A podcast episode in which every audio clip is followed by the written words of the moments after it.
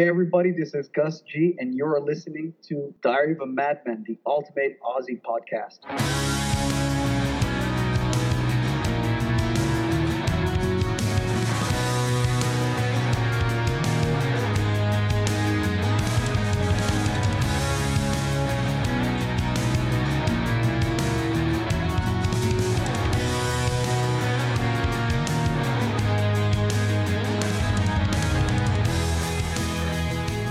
Welcome back to Diary of the Madman, the ultimate Ozzy Osbourne podcast where we geek out about everything Ozzy and Ozzy related.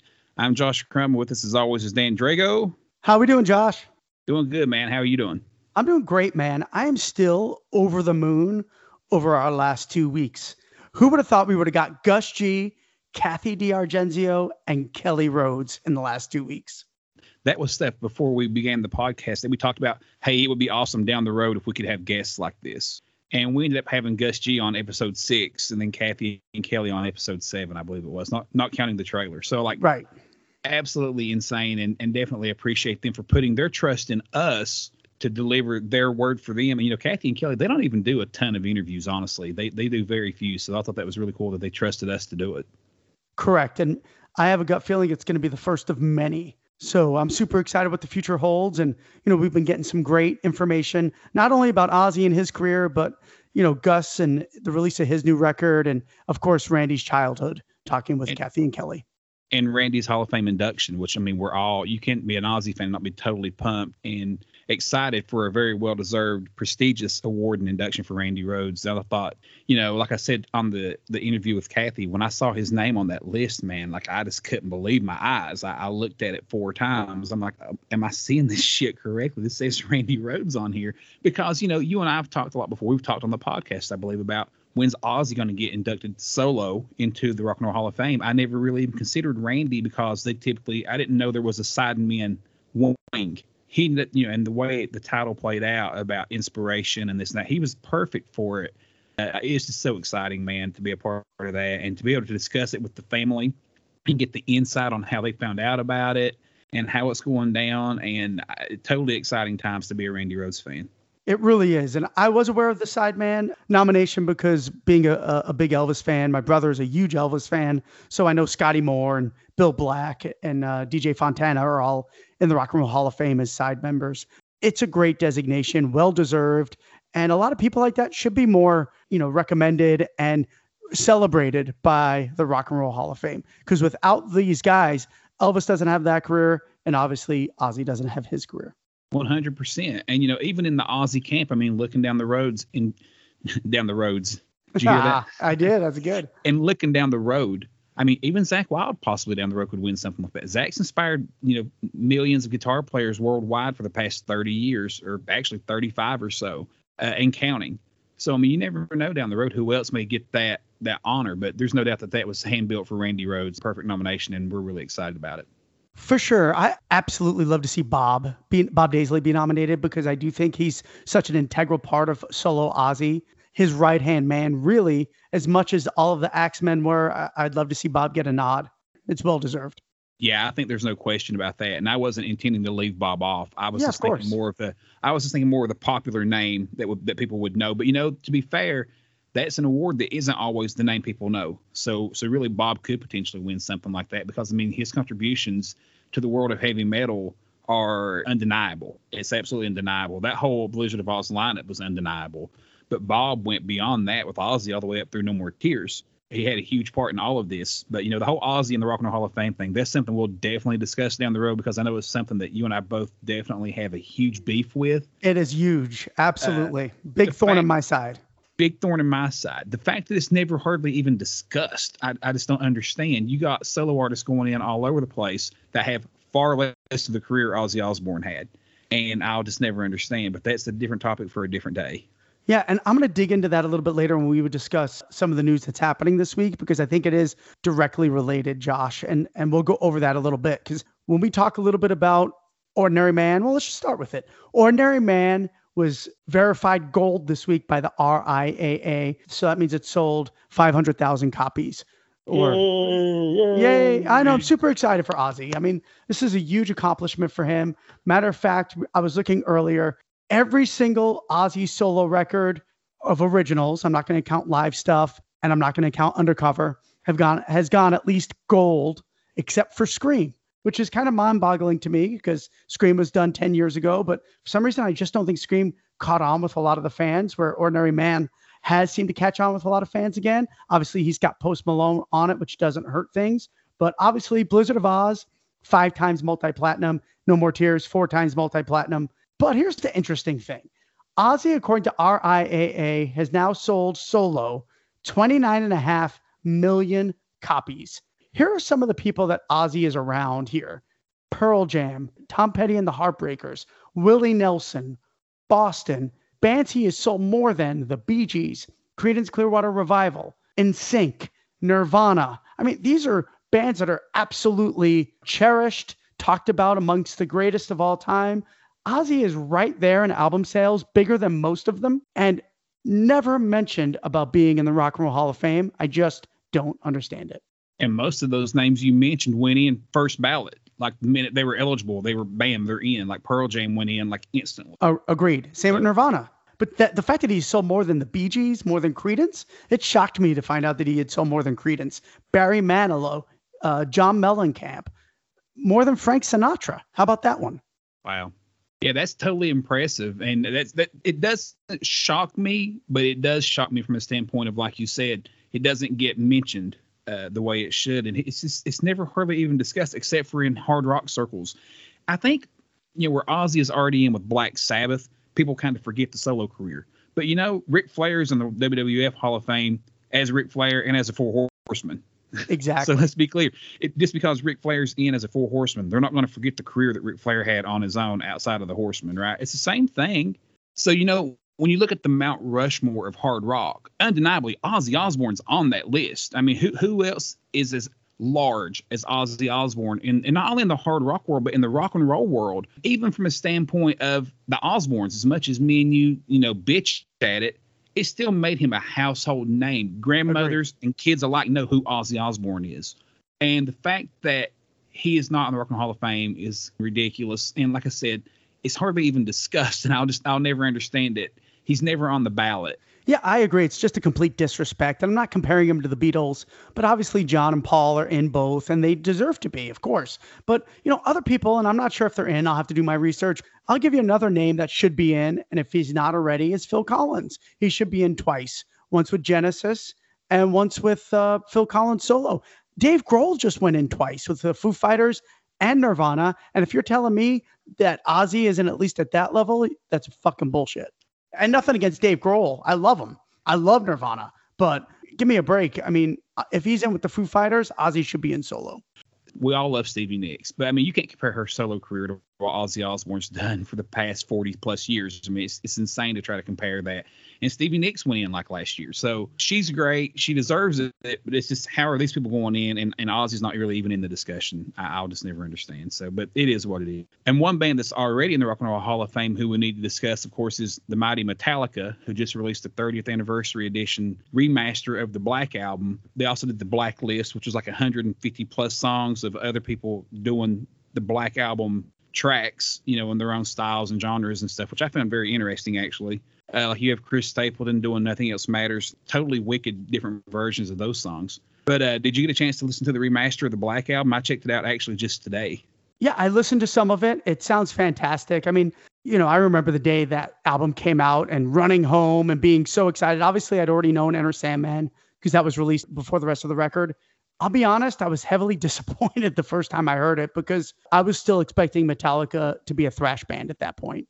So it took me a little bit to kind of understand it, but obviously it's a fucking brilliant record. You know, once I really sat down and listened to it, there's just so many legendary songs. Clearly one of the best metal records of all time, up there with Back in Black with by ACDC.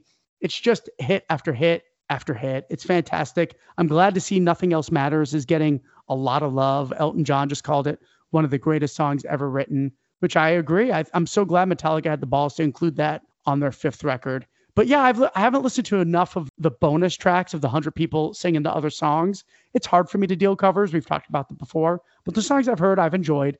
You know, the Ghost one is definitely a little bit different. I actually really like the Volbeat uh, version of "Don't Tread on Me." If you've heard that. Yeah, I have. That one was really good. I think the majority of the Blacklist songs are recorded in your vein. Like, you know, if you are Volbeat, it wants they want it to sound like a Volbeat song.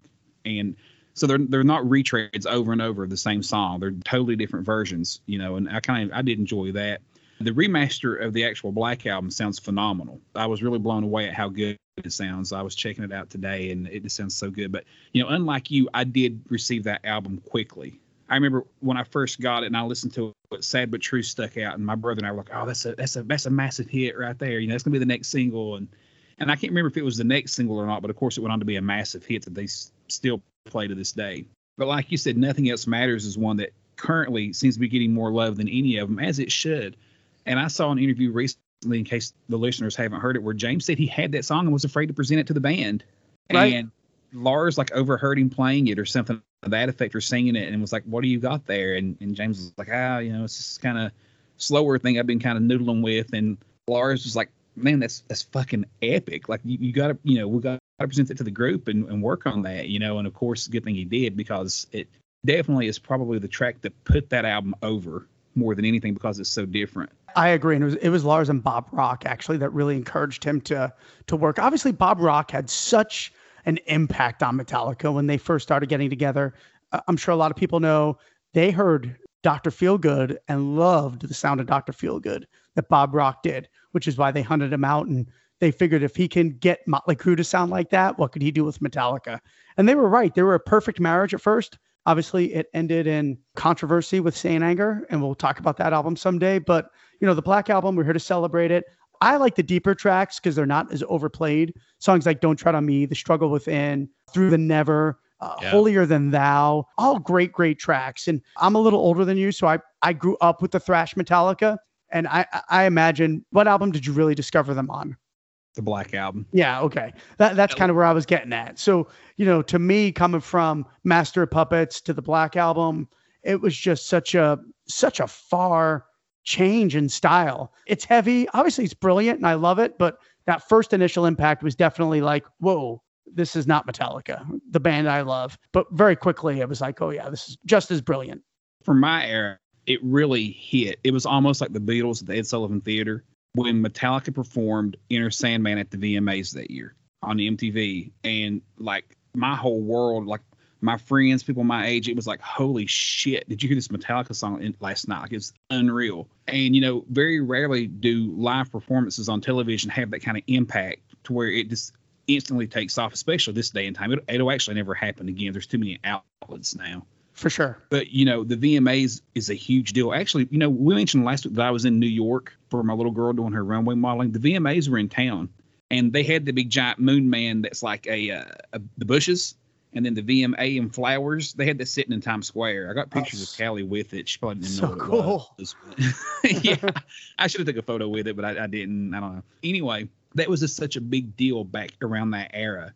And when they came out and played that, man, it was just it was fucking instant. And it was like, man, this is a massive, massive hit. And of course, it 30 years later is still standing true. Yeah, for sure. For me, that is Metallica playing one. Even though I was a big fan of them already, I discovered Metallica with the release of Ride the Lightning. So back in '84. So I, I was a fan of the band even before they toured with Ozzy in '86. Which, again, I still marvel over the fact that my two favorite bands had toured together in '86 for my first concert. But uh, Metallica on the Grammys and the infamous Jethro Tull beating them for best the first best metal award is the performance for me that has always stood out, Josh, as being Yeah. a holy shit moment. Yeah, I can see that. You know, speaking of the 30th anniversary of the Black Album, what a year, man. 1991, you have the Black Album, you have Guns N' Roses Use Your Illusion 1 and 2. Yep, And same day. On the exact same day, you have Ozzy Osbourne No More Tears.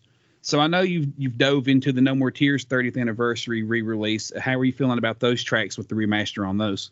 It sounds fantastic, especially tracks like Don't Blame Me and Party with the Animals. But the whole remaster sounds great. Uh, I think the bottom end is really nice and heavy. Uh, they've done a wonderful job. It's tough because for me, and you and I talk about this a lot, I think No More Tears could be Ozzy's slickest production of his career. So they really don't have to do much to it to improve No More Tears. It's a wonderful production. as is, but they definitely didn't mess anything up. It sounds fantastic. And for us, adding the demos from the No More Tears demo sessions is exciting. The Hellraiser version with Lemmy is exciting. The five live songs from San Diego. So it's a wonderful complete package. It's great to have the the demo streaming. I actually have the original CD that was released in 92, which I always found odd that it was released after the album. Mm-hmm. But it is what it is. Is but I'm glad I've always had those tracks, and I'd like to delve in a little bit more to the demos. What do you think? 100%. The demos are what's so fun for me and having them streaming on streaming services makes them a accessibly easy to get to. But also, I always think about the next generation. You know, when our kids are coming up and they're listening to Ozzy, they're not going to find these deep cut live demo whatever that me and you have on CDs stored away in boxes. They're going to listen to whatever's online. They're going to now hear these demo versions of Mama I'm Coming Home and Desire, and they they sound so good, man. I would bet that No More Tears is Ozzy's most expensive record and like you said earlier, maybe Ozzmosis. That yeah. era, because the studio was getting very expensive in that era, and people were spending a lot of time in it. But No More Tears is definitely very slick. But that said, I really like the live tracks. Also, I love knowing. I was thinking about this today when I was going down the road. If you release a live album and it says recorded live on the North American tour 1992, it's cool, and I I'll enjoy it. I do. We said this before. I enjoy live albums, but I love knowing time and place it just matters to me. It just does.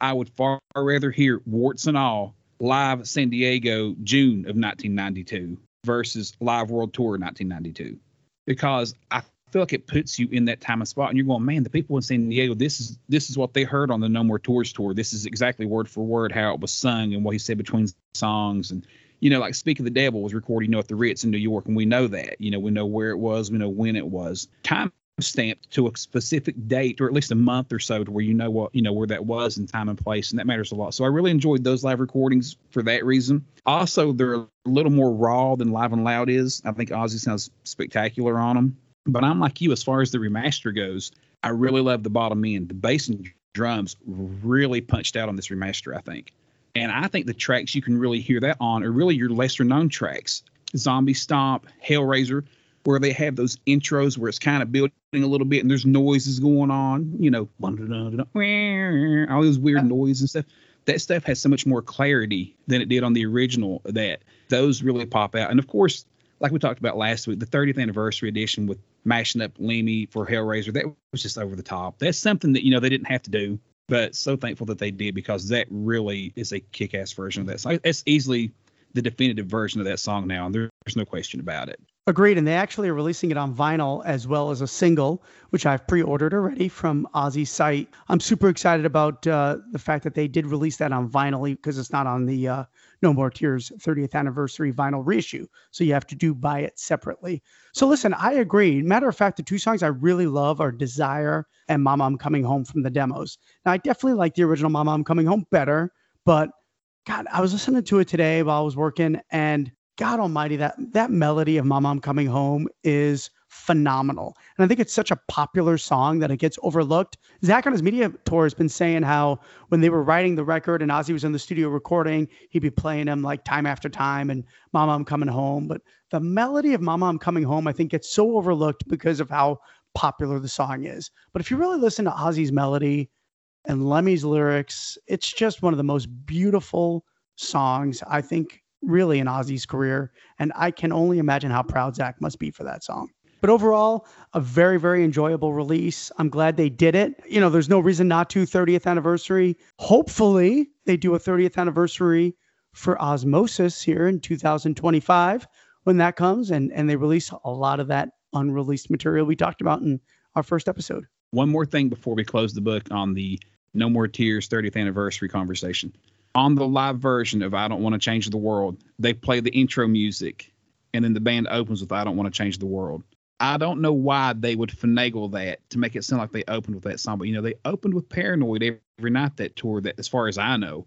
Do you think that was uh, enhancement or do you think they actually opened with that song that night? You know, the only thing I can think of is unless they knew they were recording that night and they were like, we're only playing the certain songs. But to me, it sounds like studio trickery. There's no way he did not open up with Paranoid on that tour. Even the timing sounds a touch awkward. Like it comes in really fast. So I feel like it's studio trickery also. Maybe it wasn't so much a studio trick for this release, but something they did 30 years ago when they were potentially considering releasing that as the live and loud version or whatever. Maybe they tinkered with it at that point into making that the opener. Because clearly they got all these recordings from the No More Tour store that went into live and loud, right? Yeah, for So sure. maybe maybe that's something they did back then when they were considering using that version for live and loud. Yeah, I'm trying to think if Ozzy ever opened a show outside, of course, Blizzard of Ozz tour from a new album song. Over the Mountain, I guess, for Diary of a Madman, he did, but Yeah. not too not too often. You know, even on the Bark at the Moon tour, he opened with I Don't Know. Yeah. So Ultimate Sin tour opened with Bark at the Moon. So I, typically, it did not happen very often. But I would be highly shocked if that was a, a legit opening. Like I said, unless it was a special one-off show where they knew they were filming it and they were like, "Hey, let's knock out the the No More Tears songs or something like that." Yeah, let's promote with a new song right off the top. You know, Yeah. if you're thinking you're going to release a live album from the No More Tears tour, open with a new song, kind of come out punching with with a new jam. That's you know, so that and that could be. Yeah, um, I mean, but the irony is they did release the album. Paranoid starts the record. Well, and they released. You think about this too. Now that I'm thinking about it harder, they released "I, I Don't Want to Change the World" live as a single because it They won did. the Grammy. So maybe the the intent was to make it this, the album opener for that reason of pushing it as a single. Yeah, it's a great point. And to your point earlier, I will listen to these tracks way more than I'll listen to Live and Loud. I would much rather have a live version of a track just like these. They're more intriguing, more fun to listen to, makes me feel like I'm actually at the concert more than the scraped together job that Live and Loud is. Not one of my favorite live records. every time. I'll take a live one night warts and all over a scrap together one anytime. No questions asked. Now, the older stuff, like with Sabbath, I realize sometimes you gotta take what you can get. There wasn't as many recordings back then and stuff, but I like one night live, and I even like when they title them that way. You know, those corny titles like a night at Madison Square Garden or whatever. You Or know, I live love at those. Budokan, right? Live at Budokan. Yeah, that's one of the great for me. Budokan. I know it doesn't get as much love as, as the classics like Live and Loud and Tribute, but Budokan. That's one thing I truly do enjoy about it though is that one night in Budokan, Yep. and you put yourself in that hall, especially when you watch the video. You put yourself in that hall for that night, you know, and, and I really I enjoy that about live albums like that, and I wish they would do more like that instead of this, you know, it'd be a lot simpler too. Yeah, for sure. Absolutely. Or if they're going to do a hodgepodge of release like Live and Loud, let us know where every track is taken from. Yeah, like Aerosmith bootleg back Yeah. in like '76 or whatever it was, seven I don't know, late '70s, might have been '80s, I don't know, hell. But each song had on there, and I remember "Walk This Way," I believe it was was recorded in Louisville, Kentucky, and I was so excited about that because it was a Kentucky gig for that one song. Sure. You know. Anyway, are you ready for today's topic? I am, man. I've been doing a lot of research. You know, it's exciting to get back into diving into Ozzy's catalog and discussing what we love so much. So, our topic today is Josh and I are ranking Ozzy's album openers. So, we're going to put all of the songs that open up his 11 studio albums from in order from worst to best. What about you? Are You excited? I am excited. I have not done a lot of research. I spent a few hours today kind of going over them in my head. I'm not an overthinker because if I overthink, hell, man, we can we can swap these songs in and out all day, and, There's no question. and whatever and whatever answer I'm giving you today, it would change tomorrow anyway. So I don't overthink it too much. But I enjoy conversations like this. It's this is what me and you do. This is what we've done for years. I got a local record store. I'm gonna give them a shout out. They're called Mountain Music Exchange in Pikeville, Kentucky you can go in there and have conversations like this all the time about your favorite bands. And it's just so fun to go places like that and have these kind of conversations. These light-hearted, fun, don't mean shit, but they're fun to discuss conversations. So yeah, I'm excited for this one. Yeah, for sure. I've been doing lists with my my brother since I'm a kid. We'd rank our favorite movies, our favorite Ozzy albums, our favorite Beatles songs, whatever the case may be. And doing lists like this is just part of my DNA. So once you and I started doing it, it was just like kismet, man. We are just, you know, we share the same brain. One thing I want to say real quick before we start this list. If we have a little bit of audio technical difficulties here, we are working on that. There's been some things I've ordered some I think it's on my end. I'll just tell the listeners. And I have ordered some plugins and things. They're just not here yet. so if we do cut out a little, we apologize. You know, we're working on that and that's something we hope to have cleared up by next week. Yep. But I think in the world we live in these days, I think people are used to that anyway. Everyone's doing the live videos on the internet, and they always kind of cut. It's really Skype and Zoom. They always kind of cut and tweak a little bit anyway. They they do that when you're on these videos and meetings and stuff. And I think it's just kind of the world we live in right now. But I just want to clarify that real quick, just in case anybody's starting to get a little annoyed with that. But we're definitely working on it. All right, Dan, are you ready to get started? I am. So what we're going to do is we're going to discuss the album opener, tell you a little bit about the song, tell you if we think a better song would have been a better choice for that album, and then at the very end, Josh and I will do our ranking. So let's start it off with Blizzard of Ozz. Josh, why don't you go first? Sure. Of course, Blizzard of Ozz starts off with the classic I don't know. I don't know has been a concert staple for Ozzy to open his live concert with for the past 40 years. You know, one tour here and there, he'll change it out, put Bark at the Moon in there, Paranoid, but I don't know is a consummate Ozzy opener. That said, when I play the tracks in my head and the intros, I can only imagine how epic it would have been. You put the needle to the vinyl, and all you hear is "All aboard!" to open the record. I think Crazy Train would have been an absolute smash as the opening track for Blizzard of Ozz. So for me, I probably would have used Crazy Train instead of I Don't Know. But that said, I Don't Know is still an extremely strong opener. How about you? Yeah, so I Don't Know, written by Ozzy Bob and Randy Rhoads. Uh, fantastic song. I think it's a perfect opener because people didn't know at that time what they were going to expect from an Ozzy record. He had just gotten kicked out of Sabbath.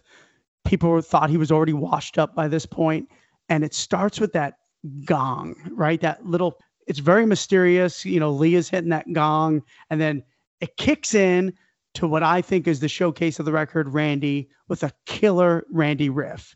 And I just think that is a perfect opener to not only showcase Blizzard of Ozz, but to to really start and showcase Ozzy's new career. It's got a different vibe than Sabbath. He's coming right at you, telling you this is going to be different. It's going to be more upbeat. It's going to be more commercial. And I think I don't know does that perfectly, but it still rocks. Rocks more than Crazy Train in my eyes. Yeah, it's hard to argue with that. And like I said, it's clearly one of his best openers.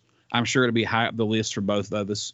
But you know, as you were talking, I was thinking about how I said how cool the intro for Crazy Train would have been, but at the same time, you you, still have the rest of the song. So yeah. like if you're a new listener and you're a Sabbath fan and you rush out and buy this Ozzy album and it opens with Crazy Train, you would have wondered for a minute if he was doing a disco album. Yeah, for sure. because Lee plays the disco beat on Crazy Train. Of course, Tommy Aldridge changed that, and went to more of a standard 4/4 on tour. Yep. Which it's kind of kept ever since. Every drummer following has done that. But you know, the studio version, if listeners have never really paid attention, listen to a live version of Crazy Train and then listen to the studio version. The drums are totally different because Lee plays more of a disco style drums. And uh, so, yeah, that would have set an odd tone as far as that goes going forward. I, I really didn't think about that part of it. But either way, I don't know. Clearly a classic opener. Yeah, for sure. And I absolutely prefer the Tommy Aldridge way of playing it, shockingly, because I'm such a big fan of Lee. But for some reason that uh, disco beat does not do it for me.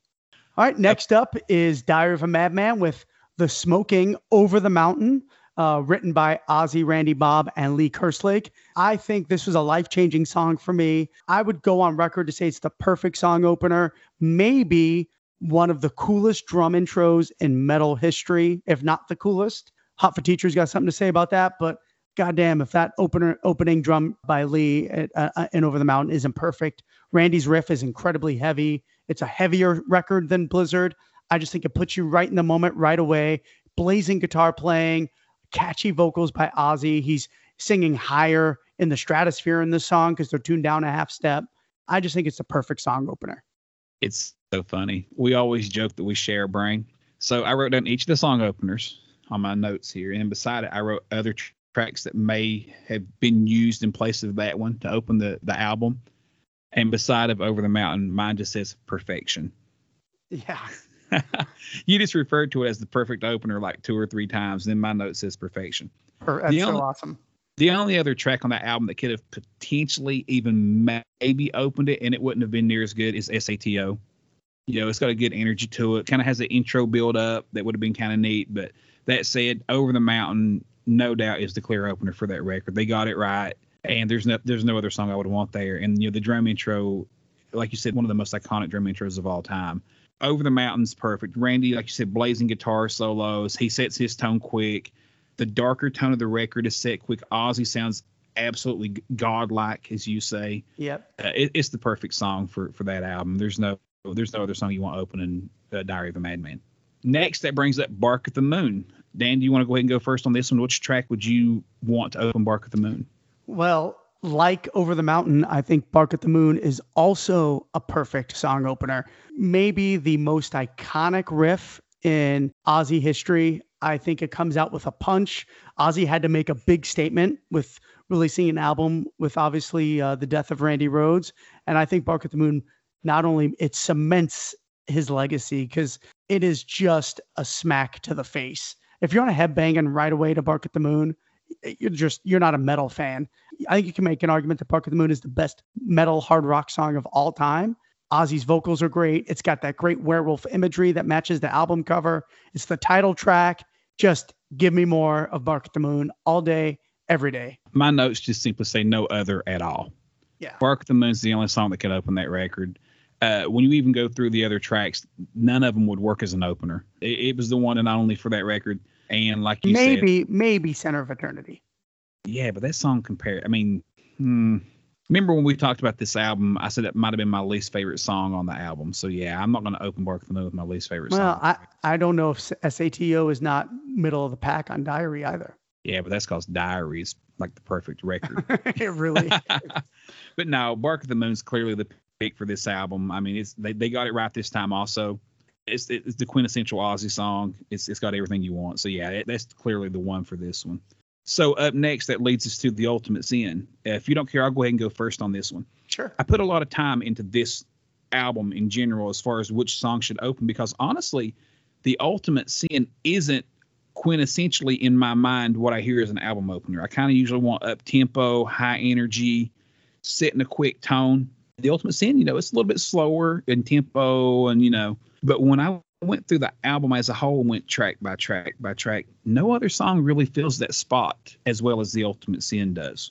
You know, you don't really want to open the album with Never Know Why or Thank God for the Bomb or, Oh. you know, Shot in the Dark comes in with the bass line. Da, da, da, da, da. That's But- not but- really a strong opener, I don't think. It's not because Shot in the Dark does not even sound like a traditional Ozzy song. I think it would have taken a lot of people off guard if that started the record. Exactly. So once I view the album as a whole, I came back to the Ultimate Sin. I think they got it right yet again with the Ultimate Sin. I think that was the best song opener from that album, and I think they got it right. And it does, you know, the Ultimate Sin does have the sound of the record. So when you hear that song, you do know what the album's going to sound like. So I, I do think they got it right again this time. How about you? Yeah, I think they did too. It's clearly the heaviest track on the record. You know, it's it's drop D and really really great riff by Jake. The only other one I would say is maybe Lightning Strikes because it's got that classic riff, but the chorus isn't strong enough to start a record. So I think the Ultimate Sin is one of the best songs off this record. It has that great great drum intro, very basic, but it's so iconic and memorable. I hear that drum intro to Ultimate Sin, my ears automatically perk up and are just already like ready to get into the record. Following Over the Mountain, it's not nearly as iconic as the drum intro, but I think Ozzy was kind of setting a pattern here that he liked that drum intro to start records. I wish he would re- revisit that more because I don't think it ever happens again. But I think Ultimate Sin, fantastic song and a great album opener. So I would not change a thing here. You know, that led me to think we've discussed on here a few times how Ozzy has hinted at potentially remixing and remastering the Ultimate Sin. And the thought we all have instantly is, oh man, Jake's guitars would sound so good. And they would. But imagine sonically how good that intro for the Ultimate Sin would sound with Randy Castillo hitting those don, don, don, don, don, don. I mean, that would be sonically so thick and heavy with a remaster and a remix with current standards. That really would pop out of it. Like, kind of like we said about No More Tears earlier, how the, the bass and drums really popped out with the remaster. Right. I would love to hear that drum intro with the remaster also. That would sound so damn good. Yeah, and take some of that reverb off the drums. It would be Yeah. way more powerful. Next up is No Rest for the Wicked with the very popular Miracle Man starting the record. Again, now we're introducing Zakk Wylde to the fans. And this one is the album I really paid a lot of attention to. I was like, is Miracle Man really the best track we could have started this record with? I love this record because of how up tempo it is. It's probably Ozzy's most up tempo record. And I was really playing with Demon Alcohol as maybe a starter or keeping that drum tradition of Tattooed Dancer as a starter because it's got a blazing up tempo riff. But at the end of the day, they got it right because this is about Zakk Wylde and that riff on Miracle Man is just the perfect introduction to his new guitar player and the guitar solo, which I'm not going to overlook here. I think Zakk's solo in Miracle Man is one of his most iconic, and I think it's the perfect song to introduce the listener. Yeah, they got it right, and you got it right. Miracle Man, it's the perfect opening lick. You know, it's just, it's catchy. That Zakk's guitar tone is instantaneously amazing. You know, everything that we said Jake's tone was kind of missing on the Ultimate Sin, Zakk's tone had on No Rest for the Wicked, and Jake himself has admitted that. He said in interviews, you know, he said I get asked all the time, "Are you jealous of Zakk?" He said the only thing I'm jealous of is Zakk's tone. And I'm like, well, fuck, Jake, plug a Les Paul into a JCM 800 Marshall, and you'll get that tone also instead of yep. using those Stratocasters. But and to be clear, Jake's guitar in the 80s was a Stratocaster, not a Charvel. That was the paint job. But that's beside the point. We'll, we'll discuss that more on a Jakey Lee episode one day. But now, Miracle Man is the track. I, I'm like you. I tinkered with a few of the others. It is a very up tempo record. You know, Miracle Man was definitely the standout track of the album. It has that instantaneous guitar tone and punch that just comes in so quick. And even the, the iconic Miracle Man, you know, it just it has everything you want in an opener. They got it right yet again. I go with you guys on Miracle Man. So up next is No More Tears, which we've already talked about today. So No More Tears starts with Mr. Tinker Train, written by Ozzy, Zakk, and Randy Castillo, and has that real creepy intro for like 40 seconds, which I'll be honest, I always fast forward through. And Mr. Tinker Train is a great song.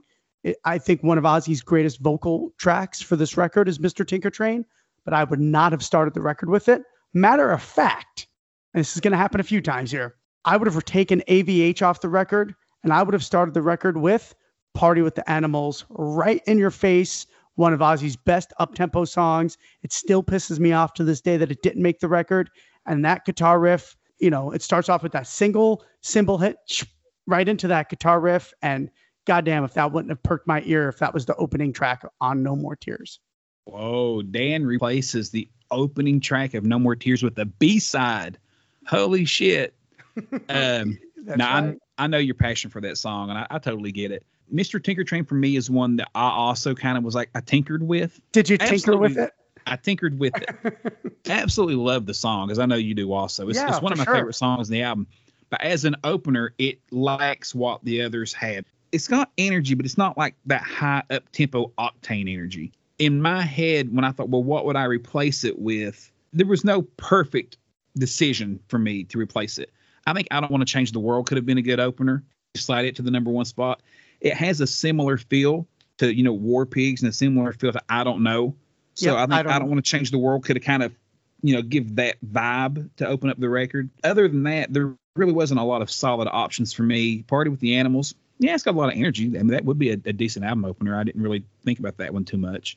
I think I would either stick with Mr. Tinker Train or go, I don't want to change the world. For the purposes of this debate, I'm going to swap and put I don't want to change the world because that was a massive single. It's a setlist staple, which I know when you release an album, you don't know what a setlist staple is going to be 30 years down the road, like we see it, you know, in, in hindsight. But I think it would have been a very like I said earlier, an I don't know-ish track to open up with. Yeah, I like that track as well. It is very I don't know-ish. The, the only thing that holds me back on it a little bit because I did consider it. Matter of fact, I consider No More Tears actually, uh, and I'll tell you why later. But it's just a little bit too southern in the guitar solo for me to start a record. And I know I'm picking corn out of shit, but that that one has just a little bit more of a southern vibe to me that I wouldn't have liked as an opener you just said you're picking corn out of shit because the guitar solo has chicken picking. That's what it is. that's Which, by right. the way, if you're a guitar player, that's some fascinating shit. Try to do it. It's uh, it's hard as balls. Hard but, as, hard as shit to do. But I am listening to Ozzy. You know. Yeah, there's no doubt that this album has a southern tone. I mean, Zakk has never hid the fact that in this era of his life, he was massively into his Lynyrd Skynyrd, Allman Brothers phase, and it's it's crystal clear throughout the record. I mean, hell, even No More Tears has you know the slide and everything going, you know, the yeah. whole. So yeah, there's no denying that. Chicken picking, I found it kind of masterful to to be able to weave that into a hard rock album, but much like Randy wove classical music into hard rock when no one else had ever really done that. I mean, somewhat with, with Deep Purple, I guess. Would, yeah, no question. Jon Lord you know, definitely influenced Uh, and Ritchie Blackmore definitely had some classical influences. Yeah, I mean Ritchie Blackmore, but I, I kind of like that Zakk was able to weave a Southern style into the No More Tears record. But I'm from the South, so maybe that's why that connects with me a little more than it does with you, you damn Well, Yankee. Yeah, for sure. And if you notice, the song I took off is AVH, which has that blatantly, blatantly Southern influence to start the song. Definitely my least liked song on the record. All right, so up next, that brings us to Ozzmosis, and let's just be honest: is there any chance neither one of us have Perry Mason as the opener for this record? Zero. Zero. We've made it clear from the start how much we love this album, how much we love Perry Mason. That is the perfect album opener. It's balls to the wall, fucking heavy. That synth intro, the Perry Mason, you know, this song has so much going for it as an opener. There was no other song on this album even close to being potentially better as an opener than Perry Mason. Yeah, agreed. I mean, that riff, well, first of all, it starts with that cool intro, you know, with the Perry Mason theme and Geezer's bass. And then when Zakk kicks in with that riff, I knew I was listening to a classic Ozzy song right away. And Ozzy sounds venomous on this song. It is the perfect album opener, definitely his best album opener later in his career. I couldn't imagine any other songs starting this record. It's not super fast. And I, I'm like you, Josh. I like my openers a little bit more up tempo, which is why I was considering No More Tears because I thought, you know, Perry Mason works as an album opener. I wonder if No More Tears would work as an album opener because they're both classic epic songs. At the end of the day, I went with Party with the Animals, but gosh, Perry Mason is a quintessential Ozzy opener. Well, to your point, you know, if, if listeners want to go back and check out our our Ozzmosis in depth episode, which was actually our first full episode, you know, I made told the story on there about how when I first heard Perry Mason, that I heard my local radio station had been playing the new Ozzy, and I called and requested it, and I sat by my, you know, this is what we did back in the '90s. I sat by my boombox with my record button and the, cassette tape, and they're ready to record it, right? And they never even introed the song; they just started playing it, and the minute I heard that opening synthesizer. I hit fucking record. I knew it was Ozzy. I knew instantly. And that goes back to what you were saying a minute ago. It, it's so quintessential Ozzy that has that sound. You know instantly it's Ozzy. It's the perfect opener for this album. Next up is Down to Earth, starting with Gets Me Through, written by Ozzy and Tim Palmer. So now I, I I'm really intrigued by Gets Me Through. I remember the first time I heard that as well. It starts off with a piano intro, which is really cool. Ozzy hadn't done that before. Bass slide goes and that riff kicks in. I think it's one of the best riffs on the Down to Earth record. Again, we're in kind of slower, it's not slow, but more groovy, heavy territory to start a record, very similar to, to Perry Mason. I think when I look at this record, there are other choices that could have worked, like That I Never Had, maybe even Facing Hell. But at the end of the day, I stuck with Gets Me Through because I just think it's a better song and the first single. 100% agree. I stuck with Gets Me Through, even though it doesn't have the up tempo that I typically like either. But I'm like you, the piano intro was very eerie and fun and cool. And the riff is so simple, but so in your face and heavy. The guitar solo is completely smacking. And that bridge, I forgot to mention the bridge. Oh, the bridge is just gorgeous. Gorgeous. Gorgeous bridge. Like you said, I, I think Facing Hell could have potentially been an album opener. I've always, in my mind, said, you know, I've, I've said before that when I think of Down to Earth, Facing Hell's the, the song I think of, what the album sounds like. I think Facing Hell should have been a single. Down to Earth only had two singles, which is a travesty in my mind anyway. But Time and Agreed. Place, you know, 2001, Hard Rock was kind of on hard times. So, and he was you filming know, the Osbournes too. and the Osbournes was going on and Sabbath reunions and all kinds of shit. So um, you know, I get it. I think Facing Hell could have been an album opener. Uh, like you said, that I never had would have been actually would have been a really fun album opener. More than Facing Hell. Now that I, now that you mentioned that, that really would have been a good one. But I, I, I agree with you that I never had would have been great because that riff is great. Joe Holmes wrote that riff, and to me that sounds like classic Ozzy. Like if that would have opened the album, I think people would have been like, "Fuck, Ozzy's back." So I could have made the argument for that one. Really, I was really really close. I just think the chorus and the bridge is a little stronger on "Gets Me Through." Totally. And you know, we discussed on this show a lot demos. I'll go ahead and tell you.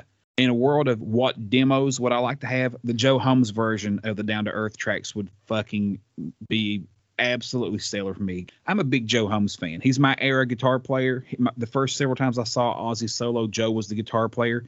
He used to chat with me online and he sent me like an autograph picture once telling me best of luck to me and my band and sent me some pics and shit. So I like Joe. And man, you talk about a guest I'd like to have on the show, Joe Yeah. Holmes. Oh, that'd be he. I bet he has some stories.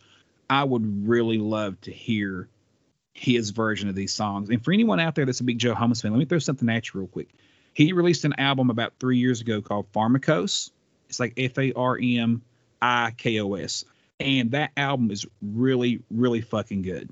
And essentially, the whole album was the songs that he and Rob Trujillo had written for Ozzy that were going to be the Down to Earth album.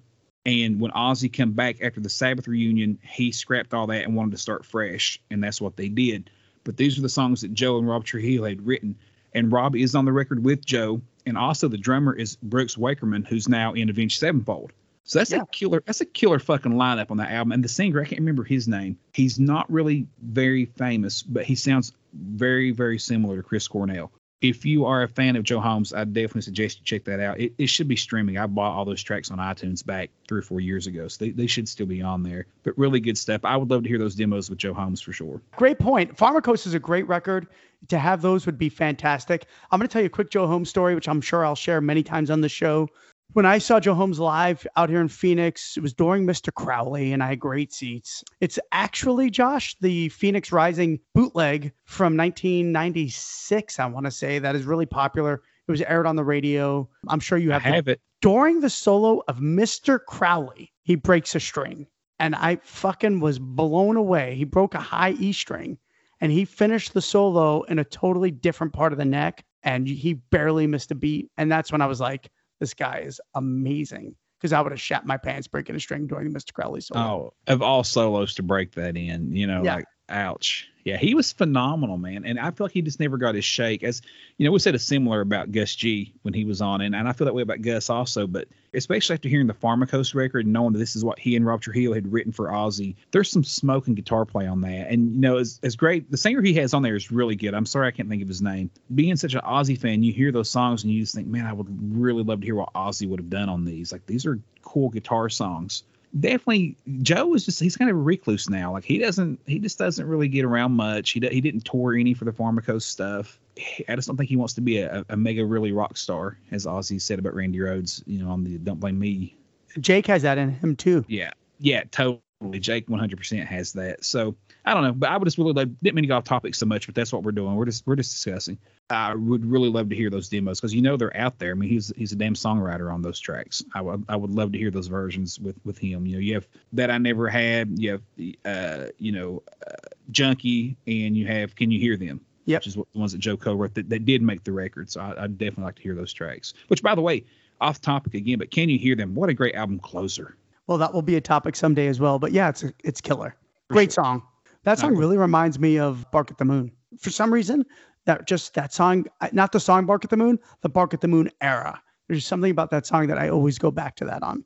you know i can kind of hear that the tone the the drums just the the mood the mood of Yeah, the song yes, Bark at the exactly. I, I can totally hear that absolutely yeah hmm. interesting next time i listen to it i'll have to think about that because I, I can definitely kind of feel where you're coming from with that so up next we have of course black rain which opens up with not going away how do you feel about not going away as an opener I love not going away as a tune. I love all these, right? We all do. I, I think it's a little too slow. Got a cool riff. I love to headbang to not going away. I love Ozzy's delivery. I think the bridge is a little weak with him doing all those not going away voices. It's really a sign of the times. Ultimately, at the end of the day, I wouldn't have started the record with it. I would have added Nightmare, which we will get to someday. I am obsessed with this song. I think it should have opened the record. It should have been the first single from the album. It starts with that really eerie piano, kind of a throwback to what he did on Gets Me Through. It would have been two albums in a row. Comes in with that killer guitar tone, nice tempo, one of Ozzy's best choruses in the 21st century. It's a punch in the mouth. I love this song, and it's the best song from the Black Rain sessions. And I don't understand how it did not make the record, but that's what I would have started the album with. Yeah, something that I think a lot of fans feel pretty strong about is how good the B sides for Black Rain was. I'll, I'll never understand who made the decision on what songs went on the album. and It's going to be a question I will we will ask Zakk when he's on this show because it's Oh. definitely on that page. for sure. Like you, Nightmare is probably my favorite track of the of the whole session we've discussed that before. It's just a great song. First time I heard, I remember just coming out of my skin how how much I enjoyed that song. Uh, like I said before, when you hear B sides, you typically don't expect as much. So hearing that one, love to hate all those songs. I mean, they're so good, but that one in particular stands out. But back to the topic, not going away. Perfectly fine song. I, I do enjoy it. It's one of my favorite from the album, but Yep. not a good opener at all. I would have went ahead and stuck with the tradition of doing the lead single. I would have went with "I Don't Want to Stop." High energy. It kind of has that industrial intro a little bit, so it's kind of it's got a little bit of an intro feel to it at the beginning there. I think that would have been a good one. You want your album opener to set a tone for the album, and unfortunately, Not Going Away did that because Black Rain, by most fans, is sludgy and slow, and Not Going Away is sludgy and slow. I enjoyed the song as most listeners here, I'm sure, do, but it does set the tone that unfortunately the album got going forward in a negative way, which is that it's just too sludgy, slow, and it's like you're walking in mud. And I think Not Going Away set that tone from the start. Yeah, I, I think that's a great choice of an opener. Josh, it would have been my second choice. So if I wasn't so obsessed with Nightmare, it would have clearly be I Don't Want to Stop. You know, you got that great drum intro by Michael Bordin. It definitely would have set the tone. It's the lead single. I would have led with Nightmare. Personally, I think it's a better song, but I think that's a great choice and better than Not Going Away as a starter. Okay, so that leads us to Scream, which of course opens with Let It Die. How do you feel about Let It Die as opener for Scream? I don't really get it, to be honest. I think it's a cool song. I know he was maybe going for an epic. Gosh, I think he could have definitely chose a couple of other songs and let it die. I don't think it set the tone for the album very well. It has that whole verse section where everything kind of dies down and Ozzy's almost rapping a little bit. It's it's definitely intriguing to me why they started the record with it. I actually would have started with Let Me Hear You Scream. It's got a way killer riff. It's up tempo. It's the lead single like we talked about. I think it would have got the party started much better. It would have maybe cemented Let Me Hear You Scream as a classic because it is a great song. I think people think it's too poppy, but I think it's got some great, great guitar playing in it by Gus. It would have been a much, much better album opener. A hell of a lot more energy for sure. Let It Die, like you said, almost is rappy. I think they were trying to do, I do think they were trying to do an epic with that, like you said. But I also think he was trying to do a play on words like, uh, I, like I just want you. I just want you isn't that album isn't an album opener either. So that just simply isn't going to work as an album opener. I think Let Me Hear You Scream is probably the better choice. There's really not a whole lot of songs on this album that do have a great album opener tone, though. Let Me Hear You Scream is probably the only other one really that could have done it. I, you know, I considered Soul Sucker. Obviously, that was the original title of the record until the fans went crazy because it was spelt sucka. Sucka.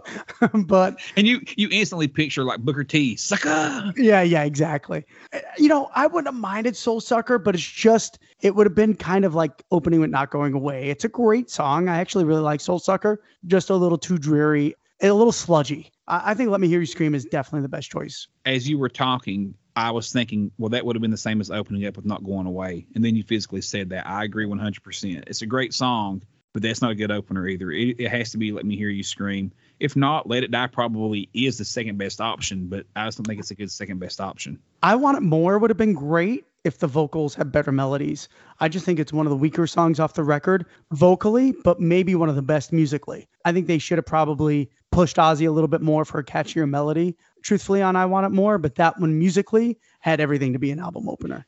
But it has that almost no more tears like bridge in it, where it kind of breaks down and goes to the piano section for a moment and stuff before it kicks back in. I think they did have big intentions for that song, but I'm like you, they kind of let the vocals and the melody slide a little bit on that one. It's it's very rare that I hear these songs and say, well, Ozzy kind of dropped the ball on that one. Right. On that song, I think it kind of does lay at his feet on that one. That's one of my lesser favorites also, and it, it really comes down to the vocals because the music's pretty solid. And like I said, it has that No More Tears epic sound to it, but at the end of the day, it doesn't quite have it. So yeah, that's it. I think we both agree. Uh, Let Me Hear You Scream probably should have been the opener for Scream. All right. We finish up with Ordinary Man. It starts with Straight to Hell. Josh, what do you think? Nailed it. Straight to Hell's the perfect opener for Ordinary Man. That song has extremely high energy. It's very high tempo. It has the sound of the album. It's catchy lyrics. They're sing alongable lyrics. You know, like I said a few episodes back on the Ultimate Ozzy set list, I think it would be a good live song. It has that War Pig style vocal where kind of like No More Tears and, you know, where it cuts out, then Ozzy sings, and it cuts, you know, then the guitar and drums come back in, you know, like I Don't Want to Change the World we talked about earlier does that. I think Straight to Hell is a solid opener. Scary Little Green Men possibly could have been a good opener for the album, but Straight to Hell, of course, was the second single released. So it, it was a single. You, you typically want a single in those spots, I think. And to me, they nailed it with this one. What do you think? 100% agreed. You know, it starts with that cool choir. You know, the first time I heard that, I was like, oh, that's really, really cool. And then it comes in with a riff. I mean, one of the things I'm going to harp on this podcast is I think later Ozzy suffers from lack of riffs. So I was just pleasantly happy to hear a goddamn guitar riff. And it's a great riff, you know, written by Ozzy, Chad Smith, Duff McKagan, and Andrew Watt. I think uh, Straight to Hell, fantastic song opener. I'll tell you what sets it apart for me another great bridge. Just great, great uh, breakdown on the bridge. Great guitar solo by Slash. It's everything you really want in a song opener because it it's it rocks. It's up tempo and it takes you on a journey. And great lyrics. Ozzy's back and he's straight to hell. Yeah, I can't believe I forgot to mention the the choir opening. Of course, that's perfect for an for an album opener. And you mentioned the the killer riff. Let's just go ahead and throw that out there. Written by Duff. The riff Right. was written by Duff McKagan, so that's that's a cool riff. And then, of course, on the bass line, Duff plays a little bit. There's a little Easter egg on that track for listeners who have not noticed it. Go back and listen to Straight to Hell. On the bass line, as this opening, Duff is playing a little bit of an ode to Children of the Grave. Big time. I think there's a Children of the Grave ode to, in Soul Sucker too, if you listen to that. Straight to Hell, fantastic. Duff is a great player. Uh, you know, we're going to do our, our Ordinary Man album here sooner than later episode, but I think it's a perfect way to start it. And if you look at it, I was like you, Josh. The only other song that I could even contemplate would have been Scary Little Green Men. I like Scary Little Green Men better, qu- quite frankly, as a track, but I think Straight to Hell is the better opener. 100% agree. Listen, we can talk about anything when it comes to Ozzy Osbourne. We've been going forever on, on just this topic. We thought this might be a short episode, but it's never a short episode when it comes to us because we enjoy the topic so much. That said, are you ready to begin our list and rank from 11 to 1? Which I you am. think? To be clear, for this, we are going with the album opener as it was on the CD, not our choice. Correct. I, I'm going to give the proverbial listen. I love and Josh loves all 11 of these songs. Something had to be last, something had to be first. But at the end of the day, this would make a great best of list, truthfully. But I love all of these songs. Just we had to put them in order. Shit, yeah. All right, man. Do you want to go ahead and kick off first at 11? You got it. So number 11 for me is Let It Die from Scream. Yeah, not too far off from what I have. My number 11 is not going away. Just, just not enough energy in that one. Wow. I yowza. Yes, that that surprises me that Let It Die is not at the bottom of your list. Well, like I said, not going away set the tone. You know, Let It Die, Scream does have energy. Not going away set the tone for that whole album to not have energy. And I, I think I'm putting it all at the feet of this track. Yeah, I think maybe I looked at it as I just like the song not going away a little bit better. But Yeah. not going away is my 10th choice. So what the fuck am I complaining about? Exactly. So number 10 is not going away. And I um, knew that, and the listeners knew that. My number 10 is Let It Die. So there exactly. now it starts to get interesting, right? yeah, no question. All right, what do you have at number nine? All right, number nine for me, as much as I love it, is Straight to Hell from Ordinary Man.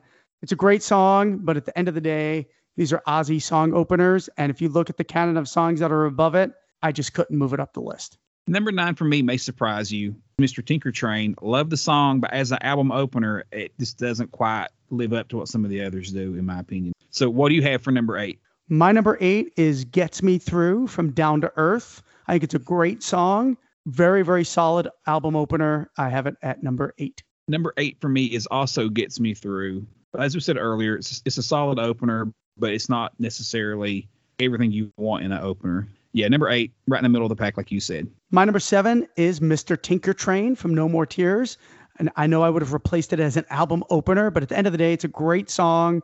It just goes to show you how strong of a song an album No More Tears is. That's my number seven, Mr. Tinker Train. Number seven for me is The Ultimate Sin. Like I said earlier, it's not really what I typically look for in an opener, but it's a great song. So number seven, middle of the pack, I'm, and I'm happy with that decision. Wow. So it brings us to number six. Yeah, my number six is a Miracle Man. Great opener. I think it showcases Zakk perfectly. Fantastic tempo. Miracle Man. Number six for me, also Miracle Man. So we're definitely on a similar pace here. So number five for you. My number five is the ultimate sin.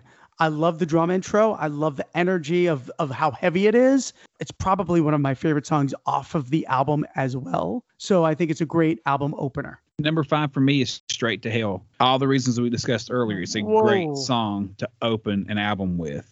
And Oh, I think it's a really solid album opener. So I'm going with Straight to Hell. You have Straight five. to Hell over the Ultimate Sin as an album opener. I do. That that, that was a shocker. Good I choice. thought that might be. I thought that might be. All right, my number four is I Don't Know off of Blizzard of Ozz. I think it's his so iconic. Number four for me is also I don't know. Like I said, I might have replaced it with Crazy Train if I were sequencing the album myself. But that said, I don't know is the iconic Ozzy everything opener. So you can't you can't go wrong with I don't know. That brings us to number three, Dan. Yep, top three. My third is Perry Mason, one of Ozzy's best songs and one of Ozzy's best album openers. The the top two are untouchable. So Perry Mason opening Ozzmosis really sets the tone and it shows the strength of how beautiful and aggressive that song is. It's just one of the most perfect album openers there is. Absolutely. Perry Mason's number three for me also. Like you said, one and two are kind of set in stone. There's a battle there between one and two for me. I had to really think about those two and, and consider all you know facets of it and all sides of it. But Perry Mason for me at number three was very solid. I felt very comfortable with that one. It's just the it was the perfect song to open that album. So that brings us to number two. So we have two songs left. We have Bark the Moon and Over the Mountain. Go ahead and tell us which do you have at number two, and go ahead and tell us number one because we'll obviously know at that point anyway. Okay. So listen, this is as close as it gets. These are two songs that probably rank in my top five all-time Ozzy songs. I could literally switch on a daily basis which way I go with these. They're both iconic. Clearly his two best album openers, no question. Today, my number two is Over the Mountain off Diary of a Madman. Beautiful, beautiful drum intro by Lee. Just it sets the tone. And my number one, Bark at the Moon off of Bark at the Moon, because I think Ozzy had to really establish himself as an artist again because of the death of Randy and the turmoil with Bob and, and Lee, of course. I think Bark at the Moon, you couldn't have asked for a better song with what he was going through at that time. So I'm going to give Bark at the Moon the nod. Bark at the Moon could be Ozzy's most important song in a lot of ways, in a whole lot of ways. That's why I'm comfortable putting it at number two on my list. I go Bark at the Moon number two for all the reasons you say. But to me, the best Ozzy album opener in his solo career is Over the Mountain. That drum intro absolutely kicks balls. Every time I hear it, I still get chill bumps from it. Randy's playing is just absolutely remarkable. His guitar solo, he plays, you know, coincidentally plays a little bit of the Black Sabbath intro before just shredding into that that searing guitar solo. That tritone, right? Yeah, man. And then the dive bombs and bends at the end of the solo. This is such a good solo. Ozzy sounds like a god. For me, Over the Mountains, number one, Bark at the Moon, two. But man, you can't go wrong with either one of those. I really battled those two songs in my head for it. And like I said earlier, I don't really overthink things a lot. Those two, I really thought hard on for a long time before I made the decision to put Over the Mountain at number one. Yeah, I think it's a great selection. I told you specifically Over the Mountain is the song that made me want to pick up the guitar, hearing Randy's guitar solo like that. So I, can't argue it. I think Over the Mountain is fucking brilliant. Bark at the Moon is brilliant. They're clearly one and two. Just today, I have Bark one. You have Over the Mountain one. And I Yeah. think they're both wonderful choices. And tomorrow you could have Over the Mountain one, and I could have Bark one. So That's exactly It's- right. It's, all facts are optional with us from a standpoint of our opinions because it always interchanges. We love all this stuff so much, as we know you, the listeners, do too. If you're listening to this show, we know you're a diehard like we are. It just depends on your mood that day. You know what I'm saying? But yeah, this this is a fun exercise, kind of fun to break down. It can be overlooked in the general public how important sequencing of an album is. Well, we both have done it, so we know how important it is. Absolutely, and it, it means so much. And I'll tell you, as much as I, I, I will throw this out there, as much as we bragged on Straight to Hell being the perfect album opener for Ordinary Man, they fucked up when they put It's a Raid as the closer. It clearly should have been Holy for Tonight. When when that song ends and you have the the strings from Abbey Road and the choir and everything, whatever all they got going on there, that would have been the perfect album closer. And I don't know how they missed the boat on that. Uh, it's the it's a raid really could have even been a bonus track in my opinion. Agreed. Great I think they also missed the boat by putting All My Life and Goodbye as two and three. If you want to know the truth, the sequencing is not great on that record, but they did get straight to hell right. Exactly, exactly. Yeah, goodbye at three when it's clearly the weakest track on the album. I mean, almost anyone you talk to will agree that that's the weakest track. I don't know why they put that up so high, but sequencing is very important, and the album opener is extremely important. It's the first. I mean, aside from the first single, which often the album opener is the first single, it's the first impression of the record, and you you got to set the tone, man. That first, that opening track has to set the tone for the record. I would have went straight to hell, Scary Little Green Men, and Under the Graveyard. One, two, three, Ordinary Man four. Yeah, it's hard to argue. I mean, they definitely needed some energy up front. And then in the back end, like I said, you know, Holy for Tonight would have been the perfect closer. I, I just I don't know how anyone could hear that song and not go, man, how Yeah. epic to end on, on that moment. It ends and those notes are just holding out. And to this day, the album's been out for, you know, two years now, and I still get chill bumps when I hear that that ending. It's I know that's a track that you and I both personally just absolutely adore. Yeah, we'll talk about uh, that when, in our episode, but I, I cried the first absolutely. time I heard it. Yeah. Oh man, and I heard it before Dan did, and I was like, "Oh, Dan is gonna shit when he hears this song because it's just so Beatles esque. It, it's it's it sound it's so Beatles." And, and, and the first time I heard it, I thought he was singing about his own death, not necessarily.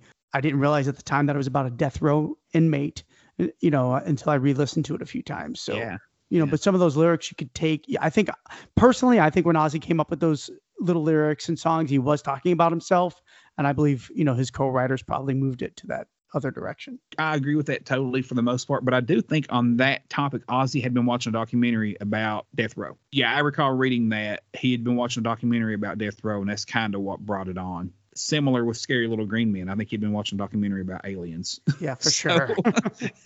you know, I can't wait to talk about Ordinary Man. You what a great yeah, record. Yeah.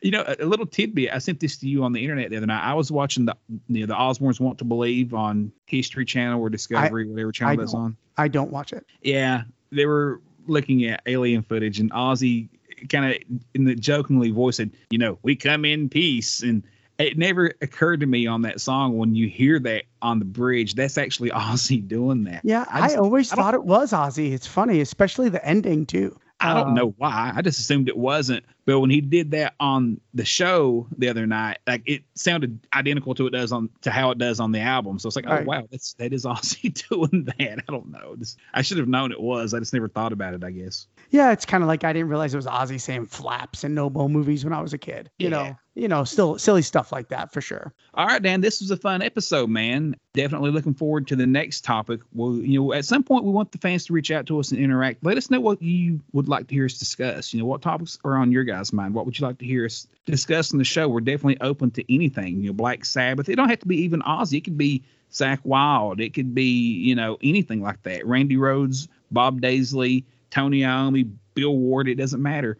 Reach out to us on social media and let us know what you guys would like to hear us talk about. And obviously, please, please, please send us your rankings of what you would have in order as Ozzy's best song openers. And also would like to give a shout out, of course, to Bod's Mayhem Hour, John the Bod. He's kind of been laid up in a hospital for the past few days, so uh, got to Yeah, send some love John. Yeah, all the best, John. And of course, the Deep Dive Podcast Network and all those guys over there who keep promoting our shit, and we try to promote theirs also. You know, definitely a team atmosphere, and we appreciate their support. So give them guys a shout out. But other than that, Dan, anything else before we go? Nothing. Thanks for the uh, topic. It was a great, great conversation. All right, see you guys next week.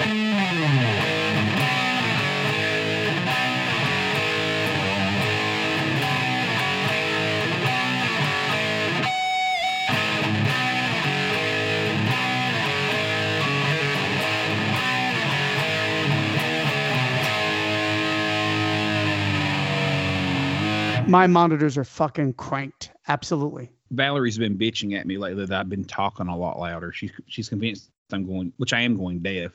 I think my right ear is going more deaf than my left. Like even just now, when you called during Skype, it was Uh-huh. really loud in my left ear, and I always think my headphones are unbalanced. But I think I'm go. I think my right ear has just gone deaf. Probably. Yeah, I'm in your boat, dude. She's been nagging me, and I told her, I said, Valerie, maybe it's not that I'm going deaf, but maybe it's because I'm I'm doing a podcast now, and I'm I'm just my voice is I'm learning to pronunciate my voice a little bit, and it's kind of you know bring it out, and maybe that's just naturally happening in life. Also, you know, that I'm speaking more, and it, and it could be for real. I mean, that could be it. I don't know. Look at you throwing your weight around that you're a podcast guy now. yeah, man, it. little exactly. podcast swag.